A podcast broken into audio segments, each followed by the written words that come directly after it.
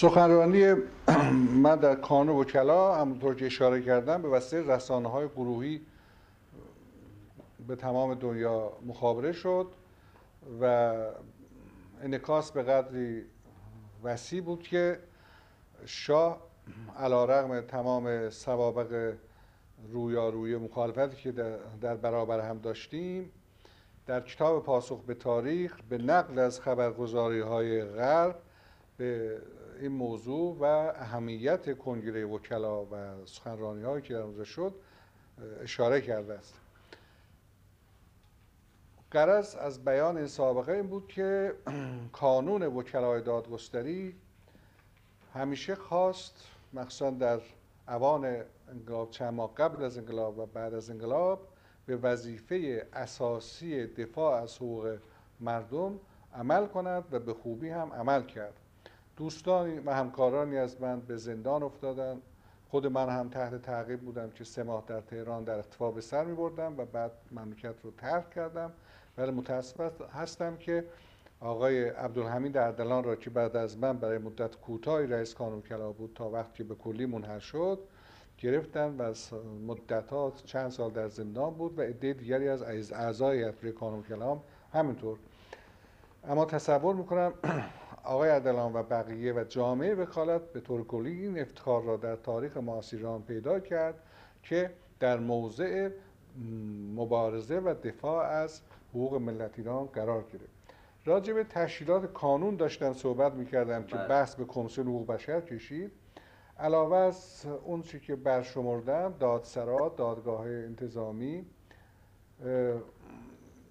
و اداره مازدت کمیسیون راهنمایی کمیسیون بشر ما دارای یک مجله معتبری هم بودیم و کتابخانه نسبتا خوبی داشتیم که آرزو می‌کنم از گزند تجاوزات رژیم فعلی محفوظ مونده باشه. و خود هیئت بره مرکب از 18 نفر بود دارای 12 عضو اصلی و 6 عضو علل بدن هیئت مدیره دارای یک رئیس و دو نایب رئیس و دو منشی بود و یک مسئول امور مالی. رئیس هیئت بر کانون وکلا و نواب رئیس کانون وکلا رو طبق وظایف و اختیارات که قانون به اونها داده بود اداره می‌کردن که اول گفتم اهم وظایفشون چی بود. و کانون وکلا در حدود 15 16 سال ریاستش با مرحوم سیداشو وکیل بود. بعد از مرحوم سیداشو وکیل آقای دکتر هومن به ریاست کانون رسید و بعد آقای جلالی ناینی مدت کوتاهی مرحوم دکتر متین دفتری و دوباره آقای جلالی ناینی و بعد هم بنده در سال 1356 که رأی قاطع وکلا را آوردن به سبب اینکه ترس وکلا ریخته بود از دادن رأی به امثال ماها و در هیئت کانون هم به ریاست کانون انتخاب شد. نواب رئیس در کانون وکلا هم در طول مدت استقلال مرحوم سرشار مرحوم خلطبری و آقای عباس نراقی بودند و بعد آقای هدایت مدفتری و انواری در زمان بنده. بنده خودم هم در دوره کوتاه ریاست آقای دکتر احمد متین دفتری نخست وزیر اسبق نایب رئیس کانون وکلا بودم. اما این خاطرم بد نیست بگم که شاه به نفهمیدم به چه مناسبت با انتصاب دکتر متین دفتری به ریاست کانون وکلا سخت ناراحت شده بود چون در اون زمان دکتر متین دفتری رأی اول رو در انتخابات کانون وکلا به دست آورد. و وکلا هم بیمیل نبودن. یه شخصی در مستند ریاست کانون قرار بگیرد که مدت ها در سازمان غذای مملکت بوده وزیر دادگستری بوده نخست وزیر بوده استاد دانشگاه بوده و استاد در واقع همه گذارات و وکلا بود. و شخصیت حقوقی بینالمللی هم داشت مخصوصا در دادگاه لاهه نماینده ایران بود و در سایر مراجع حقوقی بینالمللی سمتهایی داشت. وکلا به در اون تاریخ خواستن متین دفتری در رأس کانون کلا قرار بگیره. اما شاه به شدت مقاومت کرد و مخالفت کرد و مرحوم متین دفتری متاسفانه تسلیم شد. همونطور که عرض کردم از موارد بود که نه باز تسلیم می‌شد و شد. با اینکه بنده به عنوان نایب رئیس مدتها مقاومت کردم. به این معنا که از سازمان امنیت بنده رو خواستم به اتفاق آقای فیض مهدوی که در اون تاریخ اونم یکی از نواب رئیس بود و مرحوم ناصر مقدم به ما تکلیف کرد که شما باید آقای متن دفتری رو ملزم کنید که از ریاست قانون کلا استعفا کنه. که من خیلی ناراحت شدم و به آقای مقدم گفتم شما چندین بار ماها را از تشت مرداد به این طرف احضار می کردید و هیچ وقت از این مسائل مطرح نبود و شما به چه مجوز این تکلیف را به ما می‌کنید؟ کار کانون وکلات چه ارتباطی به کار سازمان امنیت داره؟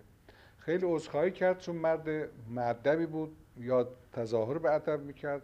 گفت بله ما شنیدیم که بین دولت و متن دفتری اختلاف است و برای اینکه کانون وکلا بتواند نزد بگیرد و احیانا دچار تشنجات دیگری نشود ما فکر کنیم که متن دفتری جای خودشون مثلا به آقای دکتر هومن بدهد. که من ناراحت شدم گفتم به هیچ وجه ما از تصمیمی که یعنی وکلا تصمیم گرفتن عدول نمی‌کنن و شما هم حقا قبول کنید که در مورد نمیبایستی مداخله می‌کردید. که قبول کرد که نبایستی مداخله می‌کرد ولی از مسیر دیگری به متن دفتری فشار آوردن که اراده شاه بر این است شما از ریاست کلا کنار گیری کنید. استعفای خودشون نوشت به من داد وقتی عازم اروپا بود. و اما من استعفا دو ماه نگه داشتم مطرح نکردم که بلکه از سفر برگردد و حالا به احترام وکلا البته به شخص دفتری من از سیاسی علاقه و اعتقادی نداشتم.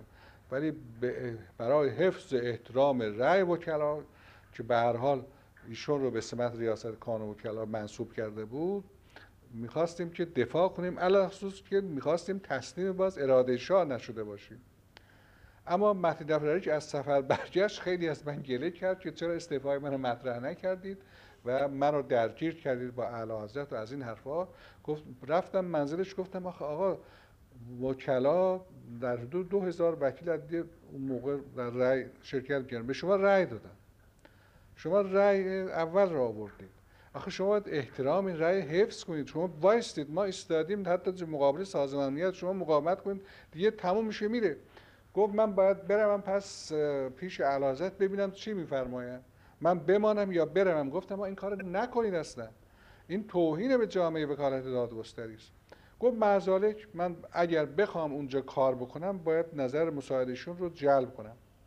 قرار شد که برود به گور خودش شرفیاب بشود بعد نتیجه رو به بنده و وکلا در هیئت خبر بده. بعد یه روز صبح تلفن کردم. آ چی شد؟ گفت که یه سری منزل من بیاد با هم صحبت کنیم. رفتم گفتم خب چی شد؟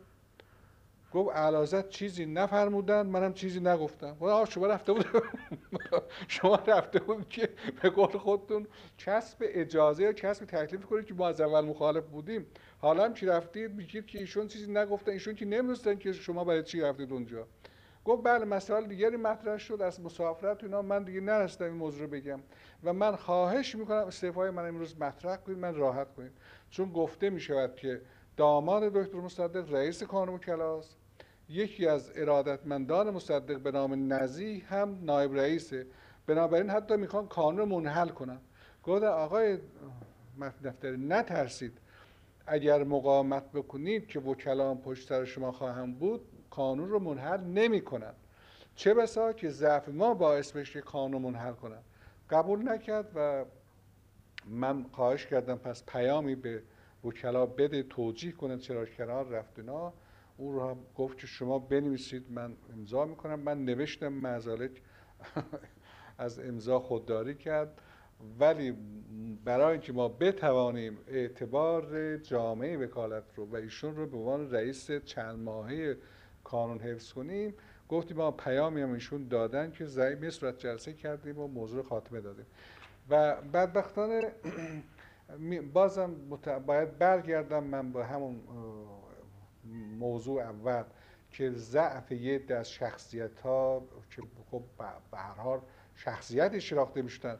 متن دفتری به عنوان یه استاد سی ساله دانشگاه نمی‌دونم قاضی دیوان بینالمللی لاهه یه شخصیتی بود. این میبایستی که از این اعتبار استفاده کنه و در اون موقع حالا در وزارت دادگستریش و نخست وزیرش کار نداریم که ایرادهای زیادی بر او وارد بود لاقل در اینجا که با انتخابات صحیح آمده بود در مسند ریاست کانون شسته بود همت می‌کرد و با پشتیبان وکلا میموند اما یک نشته هم راجع به انتخابات کانون وکلا ارز کنم چون شاید موضوع سوال شما بود بله. انتخابات کانون وکلا نمونه انتخابات آزاد بود در طول دوران استقلال کانون یعنی پرشورترین انتخابات که روزی هم که انجام می‌شد مردم به تماشا می آمدن در اونجا انتخابات کانون کلا بود. انتخابات در, در وزارت دادگستری انجام می‌شد و از صبح تا دو بعد از ظهر سراسر طبقات و کریدورهای کانون مملو بود از تراخت ها اعلانات تبلیغات آزاد و انتخابات در نهایت آزادی انجام می شد و باید بگویم که مسئول بود از هر گونه مداخله اما بعضی از وکلا مسئول نبودن از اعمال نفوذ و یا تهدید. به این معنا عمالی از دستگاه سازمان امنیت می آمدن روز انتخابات.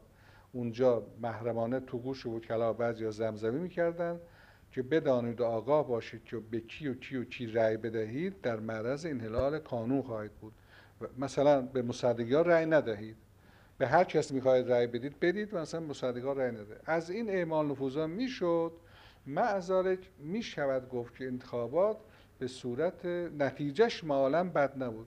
یعنی ترکیبی از افرادی که سمپاتی به دستگاه داشتن و افرادی که در مقابل دستگاه بودن به هیئت مدیره کانون راه میافتم مثلا بنده همیشه به عنوان عضو علل بدل می‌رفتم در کانون وکلا عضو اصلی کمتر انتخاب می‌شدم. یعنی بر اثر همون اعمال نفوذا و مداخلات و تهدید وکلا برای اینکه مثلا به این آدم رأی بدهید دستگاه ناراحت میشه و ممکن است استقلال کانون رو بگیرن و اما به مجرد اینکه ترس وکلا در اون دو سال قبل از انقلاب ریخت بر اثر شورش های در سطح مملکت بود و با حالت تسلیم و تمکین شاه پیدا کرد وکلا به اونایی که حقا علاقه داشتن رأی دادن که اشاره کردم که بنده هم در ردیف اونها بودم چون گاهی در آمریکا در سفر آمریکا که بودم سوال می‌شد که چگونه ممکن بود شما در زمان شاه رئیس کانون وکلا انتخاب بشوید؟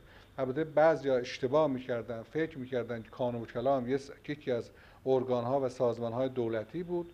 مثلا رئیس کانون رو شاه باید تایید می‌کرد ولی چنین چیزی نبود. و این اشتباه رو ادعی در آمریکا می‌کردن مرتب به عنوان شماتت جا شما که در زمان شاه رئیس کانون کرا بودید چرا مخالف بله. در حالی که این ایراد صحیح نبود یا بر اثر عدم اطلاع بود یا نتیجه سوء نظر و تخته کردن اشخاص بله. و کانون وکلا نسبتا استقلال خودش رو حفظ کرد و بعد عمل نکرد و البته ایدئال نبود کمال مطلوب نبود ولی خوب بود. آقای نزی اگر یه کسی می‌خواست به شغل قضاوت بپردازه میبایستی از کانون وکلا پروانه دریافت می‌کرد؟ قضاوت؟ بله. نه برای قضاوت از کانون وکلا نه. اما اگه می‌خواست قاضی دادگستری یا معذرت می‌خوام وکیل دادگستری. بله باعث درخواست پروانه وکالت می‌کرد از کانون بله. وکلا که از کردم که مراحلی داشت. یک سال باید کارآموزی اگه قاضی بود می‌خواست بیاد وکالت کنه. احتیاجی به کارآموزی نداشت. مثلا بله. بازنشسته می‌شد در دادگستری میآمد تقاضای پروانه وکالت می‌کرد و اگر واجد صلاحیت بود پروانه به او داده می‌شد. البته خیلی هم تحقیق می‌کردیم راجع به سوابق اخلاقی و حرفه‌ای و شغلی اشخاص و اعلان می‌کردیم در دیوار کانون مدت ها که هر از اطلاعی راجع به این شخص داره به ما بده. غالبا اطلاعات بسیار خوبی هم می‌رسید. و این مراحل طی می‌شد بعد در هیئت مدیره مطرح می‌شد. اگر هیئت مدیره تصویب می‌کرد پروانه به او داده می‌شد. یه نکته هم که بد نیست ارز کنم اینه که در زمان مرحوم سیداشیم وکیل که از کردم سالهای سال رئیس کانون بود و اولین رئیس کانون بود فشار میارن از طرف سازمانیت به مرحوم وکیل که از متقاضیان وکالت خواسته شود که از سازمان امنیت هم جواهی حسن سابقه بیارن مرحوم وکیل فوق العاده در محضور قرار می‌گیره چون نمی‌خواست این کارو بکنه و نکردم انصافا یا تکلیف شده بود که شما از سازمان امنیت هم استعلام کنید راجع به این افراد. که اون موقع البته من در هیئت بره نبودم ولی از همکاران در هیئت بره کانون بودن خبر آوردن که مرحوم سیداشون وکیل استقامت کرده بود گفته بود ما این کار رو. نمی کنیم حالا علتش هم این بود که مثلا راجع به آقای محمود هرمز شاید اسمش شنیدید. بله. پروندهش مطرح میشه تقاضای پروانه وکالت کرده بوده چون محکومیت سیاسی در دادگاه نظامی داشت. بعضیا ایراد می‌کنن که این چون محکومیت داره محکومیتش هم در حد محکومیت جنایی است. بنابراین پروانه وکالت به اون نمیشه داد. ایده هم اصلا اینا برای ما مطرح نیست. محکومیت سیاسی نمی‌تواند مانع صدور پروانه وکالت برای کسی باشه. اونجا بوده که گویا یا در مورد دیگری سازمانیت تکلیف می‌کنه به مرحوم وکیل که شما بیایید راجع به هر متقاضی وکالت از ما بپرسید که اون مرحوم خدا رحمتش کنه زیر بار نمیره. بازم یکی از نمونه های استقامت در مقابل اراده رژیم حاکم. که هیچ نتیجه بدی هم از در اینکه می‌گفتن ممکن کانون حل کنن استقلالش بگیرن پیش نیامد. البته شخصیت خود سیداشی وکیل محصر بود چون شخصیتی بود که همه قبولش داشتن و اصلا جرأت نمی‌کردن که بیا میگن کرار می‌خوایم منحل کنیم. به اعتبار شخص خودش ثواب خودش اطلاعات حقوقی خودش وکالت خیلی توأم با خوشنامی خودش. و شاه هم در مسائل من باش مشورت می‌کرد. یه بارم که آمده بودن کانون وکلا رو از دادگستری خارج کنن یعنی گفته بودن از ساختمان دادگستری برود در بیرون برای خودش جای بگیره. مرحوم وکیل پاش داد به عنوان اعراض و قهر رفته به منزلش و گفته بود من میرم که جلو چشمن اینجا رو تخلیه نکنید. چون بخشی از ساختمان دادگستری در اختیار کانون وکلا بود. و این مقارن نخست وزیری آقای دکتر علی امینی بود. وقتی شینده بودن که سید وکیل اعراض کرده رفته خونش رفتن خواهش کردن برگشت و دکتر امنی آمد به دیدنش در کانون وکلا و عذرخواهی و اینکه نخیر شما همجا باشید و اتفاقی نخواهد افتاد. اصولا ابراز شخصیت بنده خیال می‌کنم همیشه می‌تواند اثر خودش رو بیزاره همونطور که مرحوم وکیل توانست همونطور که در سطح بزرگترش وسیعترش مرحوم دکتر مصدق. این اثر رو گذاشت و نمونه های بارز دیگری داریم و همونطور که باز یاد کسروی رو بکنیم که یک وکیل دادگستری و روزنامه نویس بود و چقدر به حق و به جا پیش بینی کرده بود اون که از آخوندیسم بر سر مملکت ممکن بود بیاد. و باز نمونه دیگری از توقعات دستگاه ساواک رو در کانون وکلا ارز کنم که مربوط به خود منم بود و از ذکر سابقه چون ارتباط بکنم داره قبلا معذرت می‌خوام. ولی می‌خوام بگم که اولا کانون وکلات چقدر قوی بوده و توانسته مقاومت کنه و همین که می‌تونسته چه عواقب مثبتی داشته باشه به طور کلی. اولین بار که در سال 1333 یا 34 تصمیم می‌گیرن یا 36 ببخشید. من به سمت دادیار انتظامی کانون وکلا انتخاب بشم. اون وقت وکیل فقط ساده بودم. در هیئت به صحبت می شود در جریان انتخاب دادستان و دادیاران دادسرای کانون وکلا بندم نامزد میشم به عنوان یکی از دادیاران دادسرا. یکی از اعضای هیئت می‌گوید که معاون سازمان امنیت به من گفت که مبادا به به این شخص یا نظایر رو در کانون سمتهای رو بدهید. مرحوم سیداشی وکیل دفاع می کند و می‌گوید که من این شخص رو از دیر زبانی می‌شناسم وقتی قضاوت می‌کرد و دلیل نداره که ما از کنم که این آدم رو به سمت دادیار دادسرای انتظامی انتخاب نکنیم. و چند نفر دیگه هم از من دفاع می‌کنن در نتیجه بنده انتخاب میشه و خبر این مذاکرات رو آقای دکتر شریعزاده که اون وقت عضو هیئت مدیره بود برای من آورد که الان هم در پاریس زندگی می‌کنه. وقت بنده شعر نمی‌گویم شاعرم نیستم ولی متاثر شدم و یکی دو بیت شعر ساختم نام اون شخصم که پیغام را از سازمان امنیت آورده و که حالا اجازه فرد او رو دیگه اسم نبرم. ولی یک بیت این بود فرستادم برای خود اون شخص و برای آقای سید وکیل.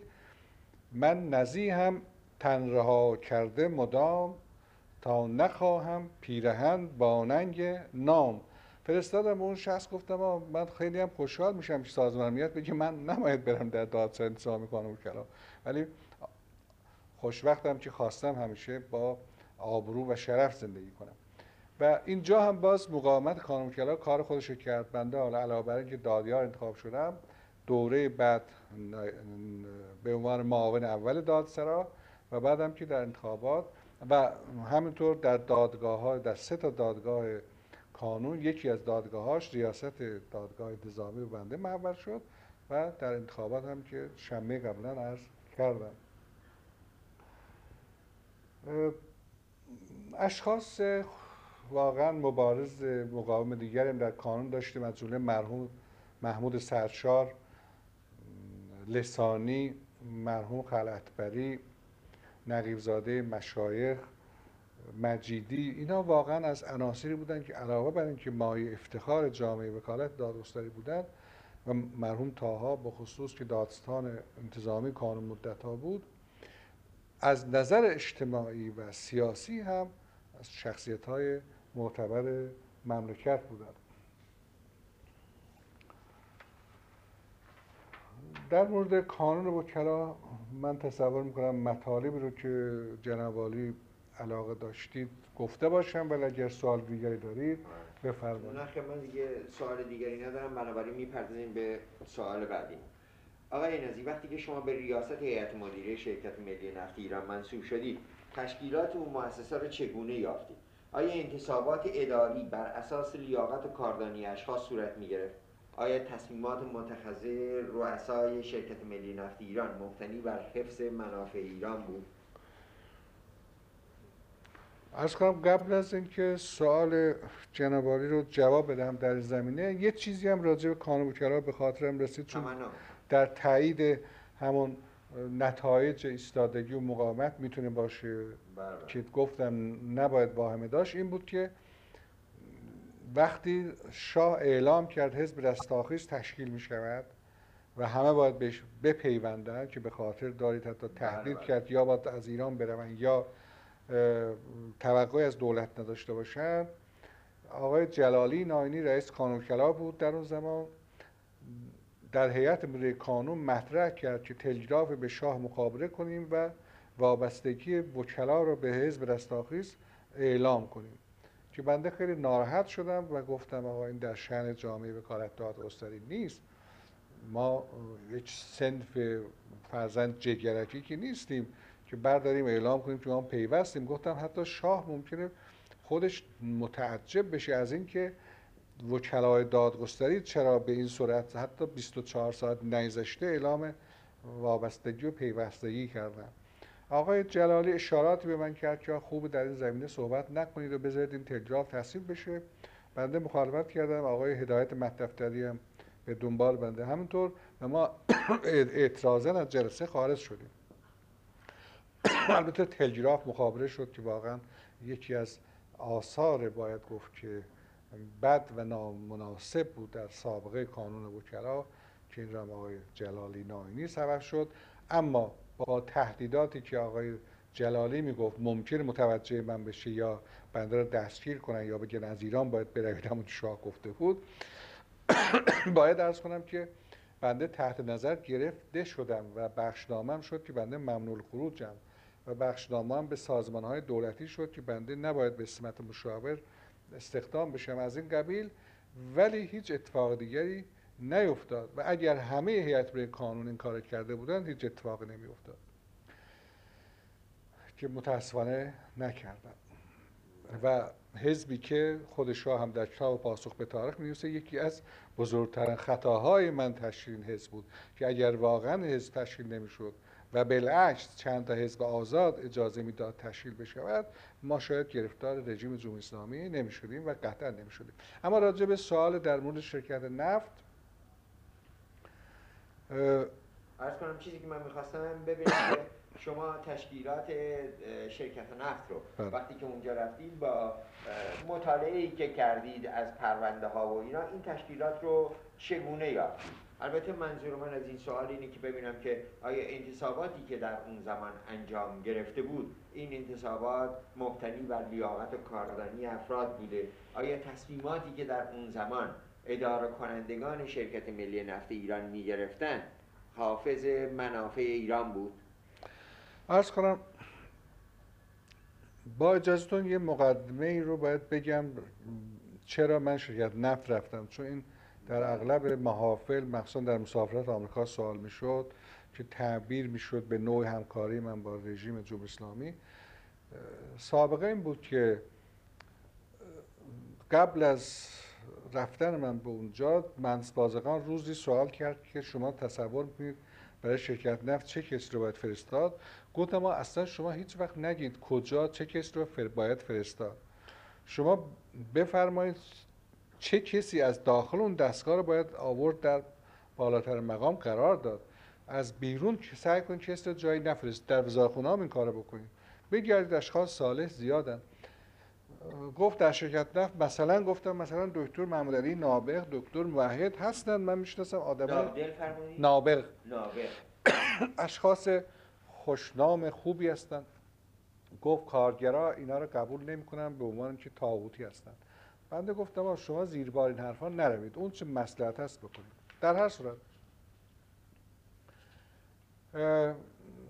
ده روز بعد تلفن کرد آقای منصبادگان به من که خود شما می‌روید شرکت نفت. گفتم من پیشنهاد کرده بودم از خود دستگاه ها سعی کنید اشخاص رو بفرستید.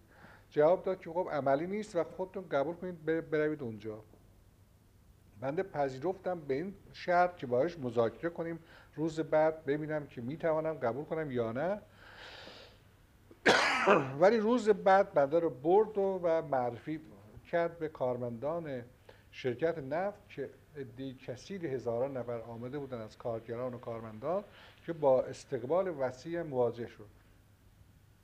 چند روز بعد چند نفر از نمایندگان کارگران پیش من آمدن. برای تشکر و پرسیدن موضوع چی بود؟ گفتن که پنج نفر از ما رفتن پیش نخست وزیر و ایشون چند نفری رو برای تصدی مدیریت آموزش کردن به ما معرفی کردن هیچ کدوم رو نپذیرفتیم و شما را پذیرفتیم. به سبب شناختی که از سوابق مبارزات رو شما داریم و در ایران بودید و می‌دونیم چی هستید و ما خواستیم شما اینجا بیایید. و به این ترتیب من رفتم شرکت نفت و انصافا همه کارکنان صنعت در تمام مدت که من اونجا بودم چون منتخب خودشون در واقع بودم مورد اعتمادشون بودم با من همکاری کردن صرف نظر از انواع گرایش های سیاسی. اما من وقتی رفتم شرکت نفت تصمیم بر این گرفتم که بی سبب به عنوان که انقلاب شده این صنعت رو من از هم نپاشونم. یعنی با علا رقم تمام فشارهایی که می آوردن که باید تمام افراد شاغل در زمان شاه را کنار داشت من زیر بار این حرف نرفتم.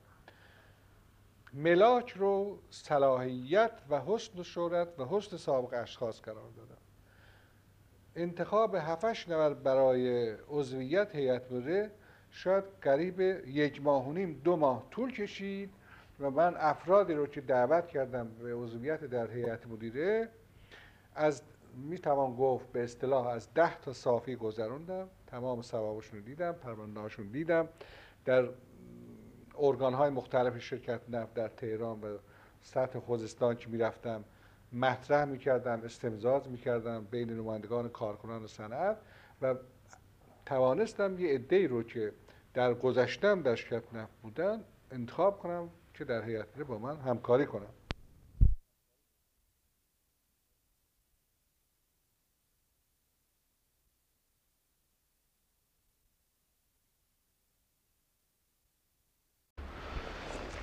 و چون هدف حفظ صنعت بود من زیر بار تشریف برکنار کردن اشخاصی که برگزیده بودم یا اشخاصی در سطح صنعت در سایر ارگان ها بودن نرفتم همچنین مصوبات شورا انقلاب رو در شرکت نفت اجرا نکردم و به هم مناسبت معروف شدم به آدم ضد انقلاب در دولت موقت. و وقتی هم سوال شد چرا مصوبات شورا انقلاب رو عمل نمی کنم گفتم اینا رو من در مسلحت این صنعت و در, در نتیجه در مسلحت مملکت و مردم نمی‌دانم.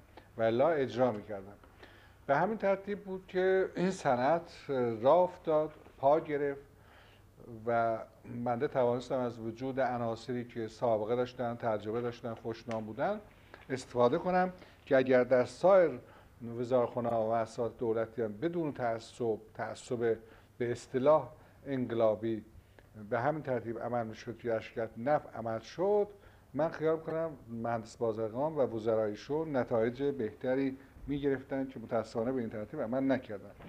اما در شرکت نفت افرادی بودند که صلاحیت ادامه خدمت نداشتند بنده بدون که از کسی اسم ببرم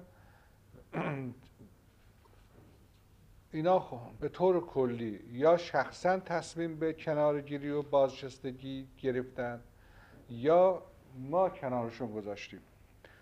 و همه اینها هم شخصا قبول می‌کردن که دیگر جای ادامه کار برای اونها نیست. پنج هیئت رستگی رو بنده سه هیئت رستگی بنده تعیین کردم. مرکب از پنج نفر در هر هیئت که این پنج نفر شامل اشخاص متخصص در مسائل حقوقی، اداری، مالی، فنی بودند که بنشینم و به سوابق افراد متهم رستگی کنم اگر قابل تعقیب اداری بودند در محاکم اداری شرکت نفت تعقیب بشوند. اگر قابل تعقیب جزایی بودند پروندهشون به دیوان کیفر در وزارت دادگستری فرستاده شد. در نهایت دقت و نهایت انصاف و نهایت بیطرفی به سوابق اشخاص رسیدگی شد. در حدود 200 250 نفرم بودند در وابسته شرکت نفت. حقوق از شرکت نفت می گرفتند ولی در سازمان های دیگر زمان شاه خدمت می‌کردم بنده همه اینا رو هم از خدمت معاف کردم. یعنی گفتم یا بروند در همون دستگاه که مشغول هستن چون مثلا کسی استخدام شده بود در شرکت نفت یک هفته هم در شرکت نفت نمونده بود. رفته بود فرض بفرمایید در دفتر والازت اشرف مثلا کار می‌کرد. حقوق از شرکت نفت می‌گرفت اونجا کار می‌کرد. یا در بعضی از سازمان های وزارت دربار یا ساواک یا دستگاه دیگه. من گفتم این صحیح نیست که از اینجا حقوق بگیرن جای دیگه کار بکنن یا برن همونجا یا دیگه حقوق از جا نخوان داشت. با اینها و به اضافه عده که آرام و به تدریج کنار گذاشته شدن در حدود 4450 نفر معاف شدن از خدمت ولی بی سر صدا. بنده نخواستم اینها رو تنبیه و مجازات حیثیتی بکنم. این افراد عضو انجمن اسلامی می آمدن فشار می آوردن که بند اینها را اعلام بکنم در جراید. گفتم من چنین کاری رو نمی کنم. من باید اینها را یا احاله بدم در به دستگاه قضایی یا ارز کنم که بگم فقط با شما نمی‌توانم کار بکنم. و قبل از اینکه اینا در یک مرجع قضایی محکوم بشوند من حق ندارم اینا را اعلام کنم حتی به عنوان متهم به سوء استفاده یا سوء سابقه. چون در این صورت من افراد خانواده این آدم را هم تنبیه کردم و سرفکنده کردم. فردا در مدرسه ممکن است به فرزند فلان آدمی که ما میگیم پایسازی کردیم دوستانش هم کلاسانش ایراد بگیرن و بگوین به رخش بکشن که پدر تو به علت سابقه بد پایسازی شد و این در روحیه این بچه اثر بدی خواهد گذاشت. در هر صورت زیر بار این قبیل تکلیف ها بنده نرفتم و شهرت طلبی به مناسبت تصویه پاشسازی نخواستم بکنم و پاشسازی را اصلا بنده به اون معنا که رژیم جمهوری اسلامی پیش گرفت نه پسندیدم نه به اون عمل کردم. اونها ملاکشون همونطور که شنیدید مکتبی نبودن و مکتبی بودن تاوتی بودن تاوتی نبودن بود.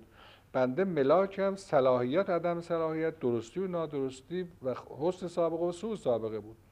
و به این مناسبت شرکت نفت اینطور که خود شرکت نفتی ها میگن به بهترین وجهی هم تصویه شد هم اداره شد. و اگر هم امروز داره اداره می شاید به این مناسبت بود که من نخواستم به کلی اینجا رو ترتیبی عمل کنم که از هم بپاشد. آقای شما موقعی که در شرکت نفت بودید هرگز فرصت کردید که به ارز کنم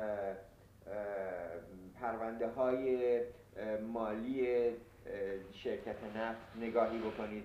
برای اینکه صحبتی هستش که بین پولی که شرکت نفت در واقع پول نفت که به حساب دولت ریخته می‌شد و پولی که کمپانیا می‌دادن یک اختلاف حساب فاحشی وجود داشت. و گذشته از این می‌گفتن یا گفته شده که بخشی از درآمد نفت به دستور شاه کنار گذاشته می‌شد و که طبق نظر ایشان خرج بشه. آیا شما از صحت سقم این مطالب اطلاعی دارید؟ در جواب قسمت اخیر سوالتون باید ارز کنم که اطلاعی در زمینه به دست من نیامد. بله. شاید چنین سابقه وجود داشت. یعنی شما دنبالش رفتید و پیدا نکردید یا فرصت نکردید دنبالش اصلا به من اعلام نشد که دنبالش بروم. یک روز البته از آمریکا یه شخصی به من تلفن کرد گفت که اونجا شما ببینید چه سابقه هست راجع به پول ها و حسابی که او البته منتصب کرد به هویدا و دکتر اقبال. هست که نمی‌دونم به نفع خودشون برداشتن چیکار کردن یه ساعت سه بعد شبی هم بود از آمریکا تلفن بله. کرد. و از این بیشتر هیچ اعلامی به من نشد و بخصوص که گرفتاری های مقدماتی راه اندازی صنعت و حضور مرتب در مناطق نفخیز و پذیرفتن نمایندگان گروه های مختلف صنعت هیچ فرصتی را به من در اون مدت که اونجا بودم نداد که به این مسائل برسم. فقط در روزهای اول بنده شنیدم که یک لیست محرمانه وجود داره که پولهای به اشخاصی پرداخته می‌شد بدون اینکه کاری در شرکت نفت انجام بدن. و این افراد در خانواده سلطنت بودند تا برسد به یک روزنامه‌نگار عادی که در حقیقت به صورت مستمری حقوقای پولهای می‌گرفتند یا حتی فرض بفرمایید به بعضی از قضات بازنشسته مدیر کلان بازنشسته دولت وزرای اسبق تیمساران بازنشسته پولای پرداخت می‌شد بدون اینکه اینا خدمتی انجام بدن. که بنده اونها همه رو حذف کردم این سابقه چون روزهای اول آوردم بلافاصله بنده دیدم همون زمان هم تصمیم گرفتم به اینکه دیگه هیچ گونه پولی به این افراد پرداخت نشه چون هیچ گونه مجوزی واقعا نداشت. البته رژیم در اون زمان به خصوص کسان مثل دکتر اقبال می‌خواستن یه عده رو پولی داده باشن. مثلا پولی به شخص فرح پهلوی داده می‌شده از سال 1946 به ترتیبم اضافه شده بود تا سال 56 که به 100 میلیون تومن در سال رسیده بود. و البته به عنوان کمک به خیریه پهل... فر... ملکه شهبانو فرح.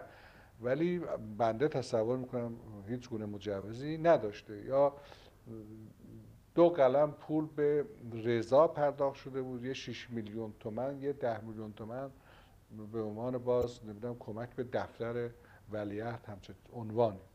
که اینا صورت ظاهر قضیه بود. و همونطور که از کردم به یک از رجال به اصطلاح سابق هم پولای پرداخت می‌شد که حذف شد. در این زمینه که شما فرمودید به خصوص در این مورد من چیزی اطلاعی نیافتم و اگر اطلاعی یافته بودم تعقیب می‌کردم و می‌رسیدم که حقیقت داره یا نداره. آقای نازی یک زمانی در ایران آقای مهندس بازرگان و همکاران ایشون جلسه ای کردند و راجع به مشروعیت زمانی و قانونی مجلس خبرگان صحبت کردند و گویا عده از آقایان پیشنهاد کرده بودند که مجلس خبرگان رو منحل بکنند شما از این جریان چه اطلاعی دارید؟ مجلس خبرگان طبق تصویب نامه دولت میبایستی منحل شود و این حقیقت داره. مقدمتا ارز کنم که اصولا تشکیل مجلس خبرگان بعد از انقلاب مطرح نبود. بله. خواست مردم تشکیل مجلس محسان بود با انتخابات صحیح و نمایندگی نمایندگان مبعوث مردم. متاسفانه به این نیت عمل نشد و مجلسی مرکب از 60 نفر از برگزیدگان در حقیقت خود خمینی که توصیه کرده بود از, هر محل اینا انتخاب بشن رفتن و مجلسی ترتیب دادن به نام مجلس خبرگان که نفرت عمیق مردم رو برانگیخت. در اون ایام در تا زمان تأسیس و افتتاح مجلس خبرگان بنده هنوز به کارم اشتغال داشتم. اما ضمن اطلاعیه‌ای که در روزنامه آیندگان منتشر شد بنده انتخابات را به نوعی تحریم کردم انتخابات مجلس خبرگان چون خودم کاندیدا بودم و از روزنامه آیندگان پرسیدن که من آیا قبول می‌کنم که انتخاب بشم؟ گفتم من انتخابات رو صحیح نمی‌دانم در مصلحت مردم تشخیص نمی‌دهم. خودم هم شرکت نمی با تشکر از افراد گروه هایی که مرا کاندیدا کردن. آیت الله شریف مداری معتقد بود که بنده نامزد بشوم و اگر نخواستم نروم در مجلس به این مناسبت به عده توصیه کرده بود بنده را کاندیدا کنند. در روزنامه و مطبوعات منعکس شد. من نامزد شدم ولی همونطور که از کردم خودم عملا تحریم کردم. در افتتاح مجلس هم که همه دعوت شده بودن من نرفتم و به طور چشمگیری غیبت من در اونجا هم یکی از از کنم اتهامات من قرار گرفت که ایشون من اعتنا نکردم به مجلس خبرگان و نرفتم در مراسم افتتاح و جلوترم مصاحبه هایی کرده بودم که در روزنامه آیندگان با مداد منعکس شد. به تفصیل بنده این مسئله رو و توسل به تشکیل چنین مجلسی رو محکوم کرده بودم. خب علاوه از بنده گروه ها و سازمان ها و افراد دیگری هم به همین ترتیب عمل کردند و بعد از اینکه مجلس افتتاح شد و شروع به کار کرد مرتکب چند تخلف بزرگی شد که خب حقا مستلزم انحلال آن بود. و چون افکار عمومی مخالف بود در هیئت دولت بعضیا پیشنهاد می‌کنن. از جمله آقای امیر انتظام که معاونت نخست وزیر رو داشت که مجلس منحل بشه. اکثریت وزرا میپذیرند تصیب نامه به امضای 17 وزیر صادر می شود به سه دلیل انحلال مجلس قطعی می دلیل اول اینکه مجلس خبرگان برخلاف اصول لایحه دولت رو لایحه دولت زمینه قانون اساسی رو کنار گذاشته. و قانون اساسی دیگری رأسا و مستقلا تنظیم کرده و او رو به بحث و مذاکره و تصویب گذاشته است. دوم اینکه طبق تصمیم شورای انقلاب مجلس خبرگان فقط یک ماه مهلت داشته است که قانون اساسی رو بررسی کنه و تصویب کنه. از این مهلت تجاوز کرده بود و بیش از یک ماه به کار خودش ادامه داده بود که به طبق اصول قانون مدنی و فقهی هم به عنوان یه وکیل منعزل محسوب می‌شد. یعنی چون از مدت که مجاز بوده کار بکنه تجاوز کرده بود به خودی خود قابل عزل بوده است. سوم به این دلیل که باز طبق مصوبه شورای انقلاب هر اصل قانون اساسی میبایستی لاقل با پنجاه رای به تصویب برسد در حالی که به کمتر هم تصویب شده بود. به این سه دلیل دولت تصمیم به انحلال مجلس می‌گیرد. 17 وزیرم امضا می‌کنن تصمیم نامه پنج نفر مخالف بودند که بازرگان هم یکی از اونها بوده. و خود بازرگان و اون چند اون چهار نفر دیگه پیشنهاد می‌کنن که طرح تصمیم نامه قبلا به نظر خمینی برسد. قبل از انتشار. قبل از انتشار. و با اینکه موافقین از جمله امیر انتظام پیشنهاد می‌کردن که فورا به رادیو و تلویزیون داده بشود و به جراید که به اطلاع اون برسد آقای منصبازخان میگن قبل از اطلاع خمینی این کار رو نباید کرد.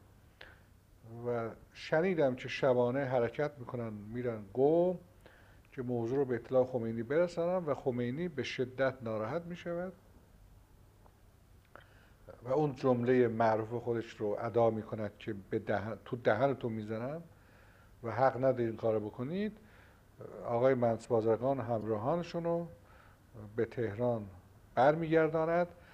و متاسفانه آقای منص بازرگان از افشاء موضوع خودداری می‌کند در حالی که به اعتقاد بنده حق بود ایشون به احترام هیئت دولت و نظر اکثریت اعضای دولت بلافاصله در تلویزیون حاضر می‌شد و به اطلاع مردم میرسانید که دولت تصمیم به انحلال مجلس خبرگان گرفت ولی آقای خمینی مخالفت کرد و به اعتقاد بنده حق بود که همون روزم استعفا می‌کرد. مسئله این نبود که چون خودش موافق انحلال نبود نمیبایستی تصمیم اجرا می‌شد. از یک مردی مثل بازرگان با سوابق طولانی مبارزه برای رعایت اصول و دموکراسی حق این بود که تصمیمنامه را حتما اجرا می‌کرد اگرچه خودش کنارگیری می‌کرد. یادتون هست آقا که استدلال آقای بازرگان چیه بود؟ در مخالفت با انحلال مجلس خبرگان چیزی در زمینه به بنده نگفتن ولی یعنی اون چه من شنیدم و نمونه از تر و نمونه از تصمیمنامه آوردن یکی از وزرای برای من راجع به مخالفت آقای بازرگان چیزی به من به علت مخالفتش نگفتن ولی تعبیر بنده بر محافظه کاری فوقلاده منز بازرگان می‌تونه باشد. آقای نظیم من می‌خوام الان اسم یک از اشخاص رو ببرم و می‌خوام از حضورتون تقاضا بکنم که شما اگر خاطره سیاسی درباره این اشخاص دارید و یا اینکه خودتون ناظر بودید بر رفتار سیاسی این آدم ها در رویداد خاصی ممکنه که من از شما خواهش بکنم که اون رویدادها رو برای ما توضیح بدید که مبین شخصیت سیاسی اجتماعی این اشخاص باشه و من شروع می‌کنم با سید زیادین تبا تبایی.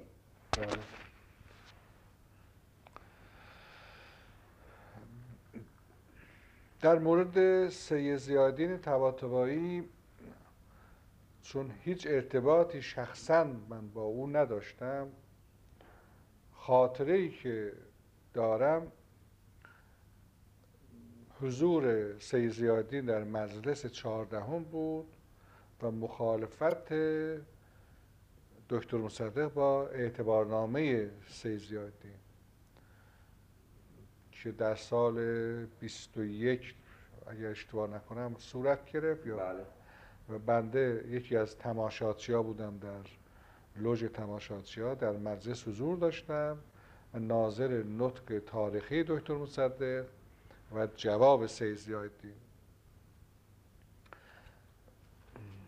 زیادین سعی کرد با استفاده از تمام تجارب و تدابیر و قوه بیان و خطابه خودش دفاع کند در مقابل ایراد و اعتراض دکتر مصدق بر اعتبار نامش ولی به حد کافی موفق نشد.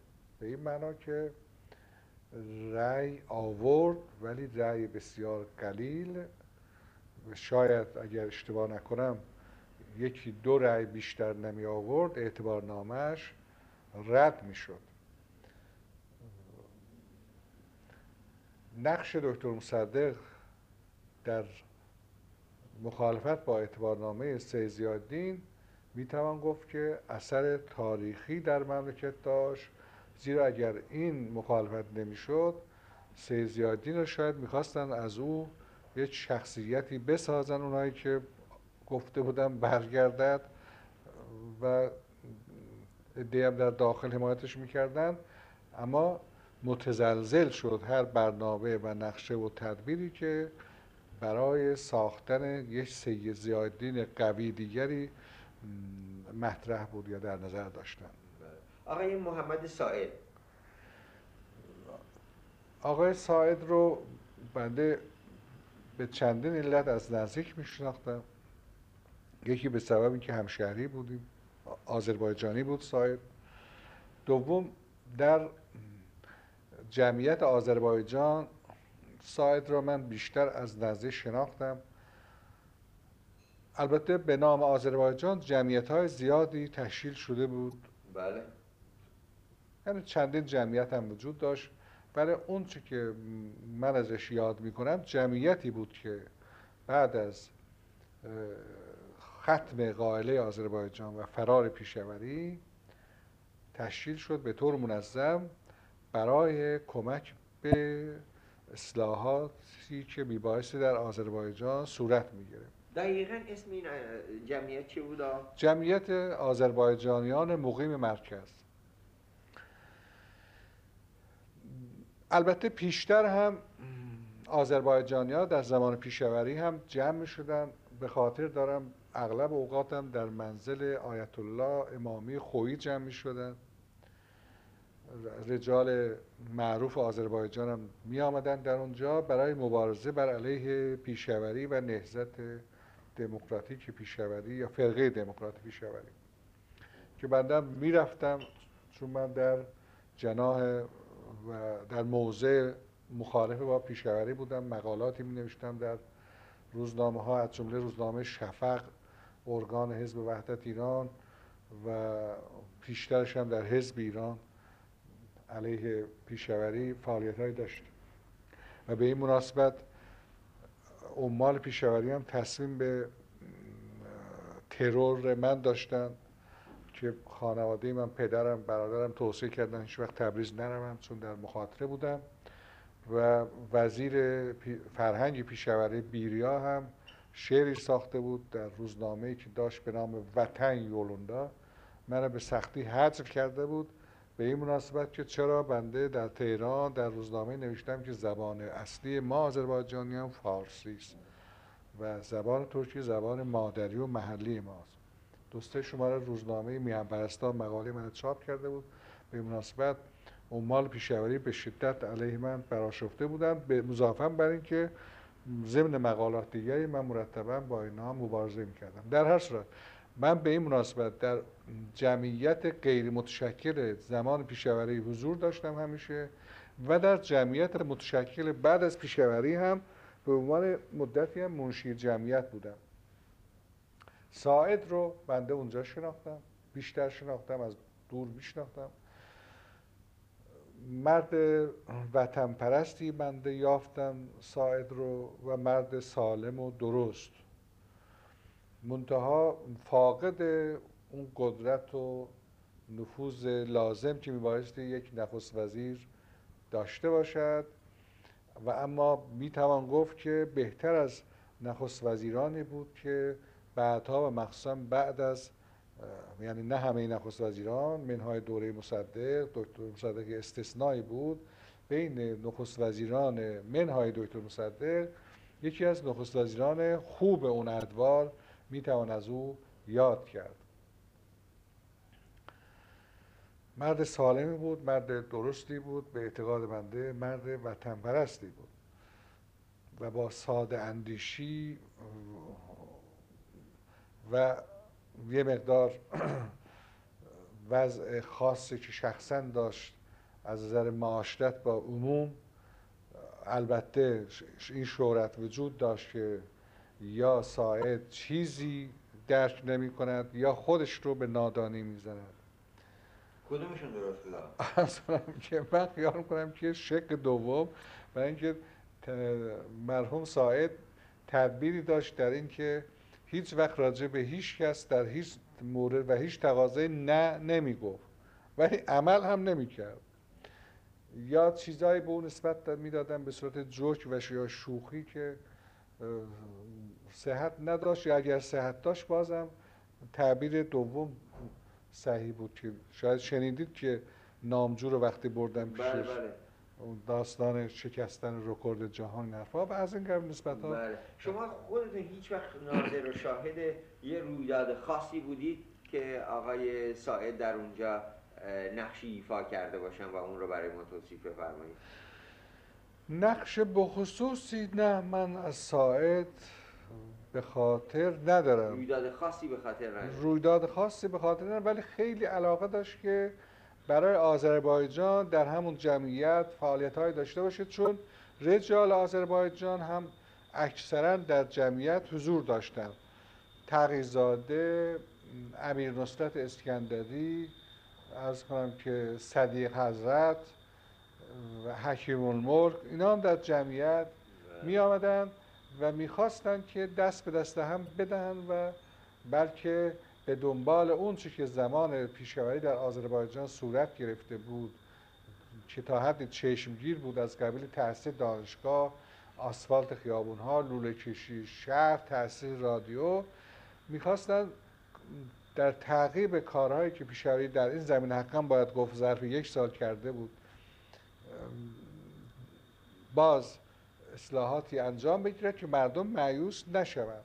متاسفانه چون دوره همونطور که می‌دونید زمانداری هر کدوم از نخست وزیرها کوتاه بود در اون ادوار کاری صورت نگرفت و بعد از ساید هم این برنامه ها تعقیب نشد. بنده و هر آذربایجانی دیگری در اون جمعیت صادقانه می‌خواستیم یه کارهای در آذربایجان صورت بگیرد.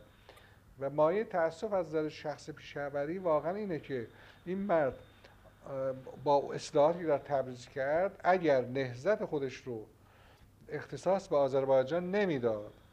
و این نهزت رو گسترش می‌داد. در سطح مملکت به عنوان نهزت واقعا دموکراتیک می توانست آثار تاریخی بسیار خوبی در مملکت ایجاد کند. مردم آذربایجان ناراحت بودن از پیشوری به چنده مناسبت از جمله اینکه بالاخره گرایش داشت به نوعی خودمختاری و تجزیه طلبی. در حالی که اکثریت قریب به اتفاق مردم آذربایجان مخالف این ترتیب بودند و این ایده و این برنامه که بهش هم الگاه شده بود حقا از طرف دولت شوروی شما هرگز با ایشون شخصا ملاقات کرده بودید؟ من پیشوی را هرگز ندیده بودم من دورادور میشناختم من روزنامه نویس بود ابتدا بله، بله. روزنامه داشت شما این چپایش شخصا سرکار نه شخصا سرکار نداشتم ولی با بعضی از همکارانش از جمله فریدون ابراهیمی که داستان فرقه بود بله. آشنا بودم من راجع به فریدون ابراهیمی می‌تونید به ما اطلاعاتی بدید فریدون ابراهیمی داستان فرقه دموکرات بود و من از دانشگاه میشناختم. در دانشگاه تهران در رشته سیاسی شاگرد اول شد و طبق معمول زمان از شاه هم یک مدالی گرفت به مناسبت شاگرد اول بود. این فرض کنید صحبت سال 22 23 اون زمان ها بود. بله. ولی به خاطر دارم در سال 23 که من سفری به تبریز رفته بودم ایشون هم در تبریز بود روزی با من صحبت می‌کرد و می‌گفت که شما بمانید در تبریزی اتفاقاتی خواهد افتاد. گفتم چه اتفاقاتی؟ گفت که بله ما می‌خواهیم یه جریان نهزتی رو راه بندازیم و اصلا سعی کنیم که خودمون خودمون اداره کنیم و از این حرفا. که بنده گفتم ما خیلی باید احتیاط کنید نکند این از خارج القا شده باشه. و این صحیح نیست و با مقاومت مردم مواجه خواهد شد. ولی ایشون با من در این زمینه موافق نبود. معتقد بود که نهزتی خواهد بود. موفق البته اون وقت به جرئت نمی‌تونست بگه که می‌خواهیم آذربایجان از ایران جدا کنیم.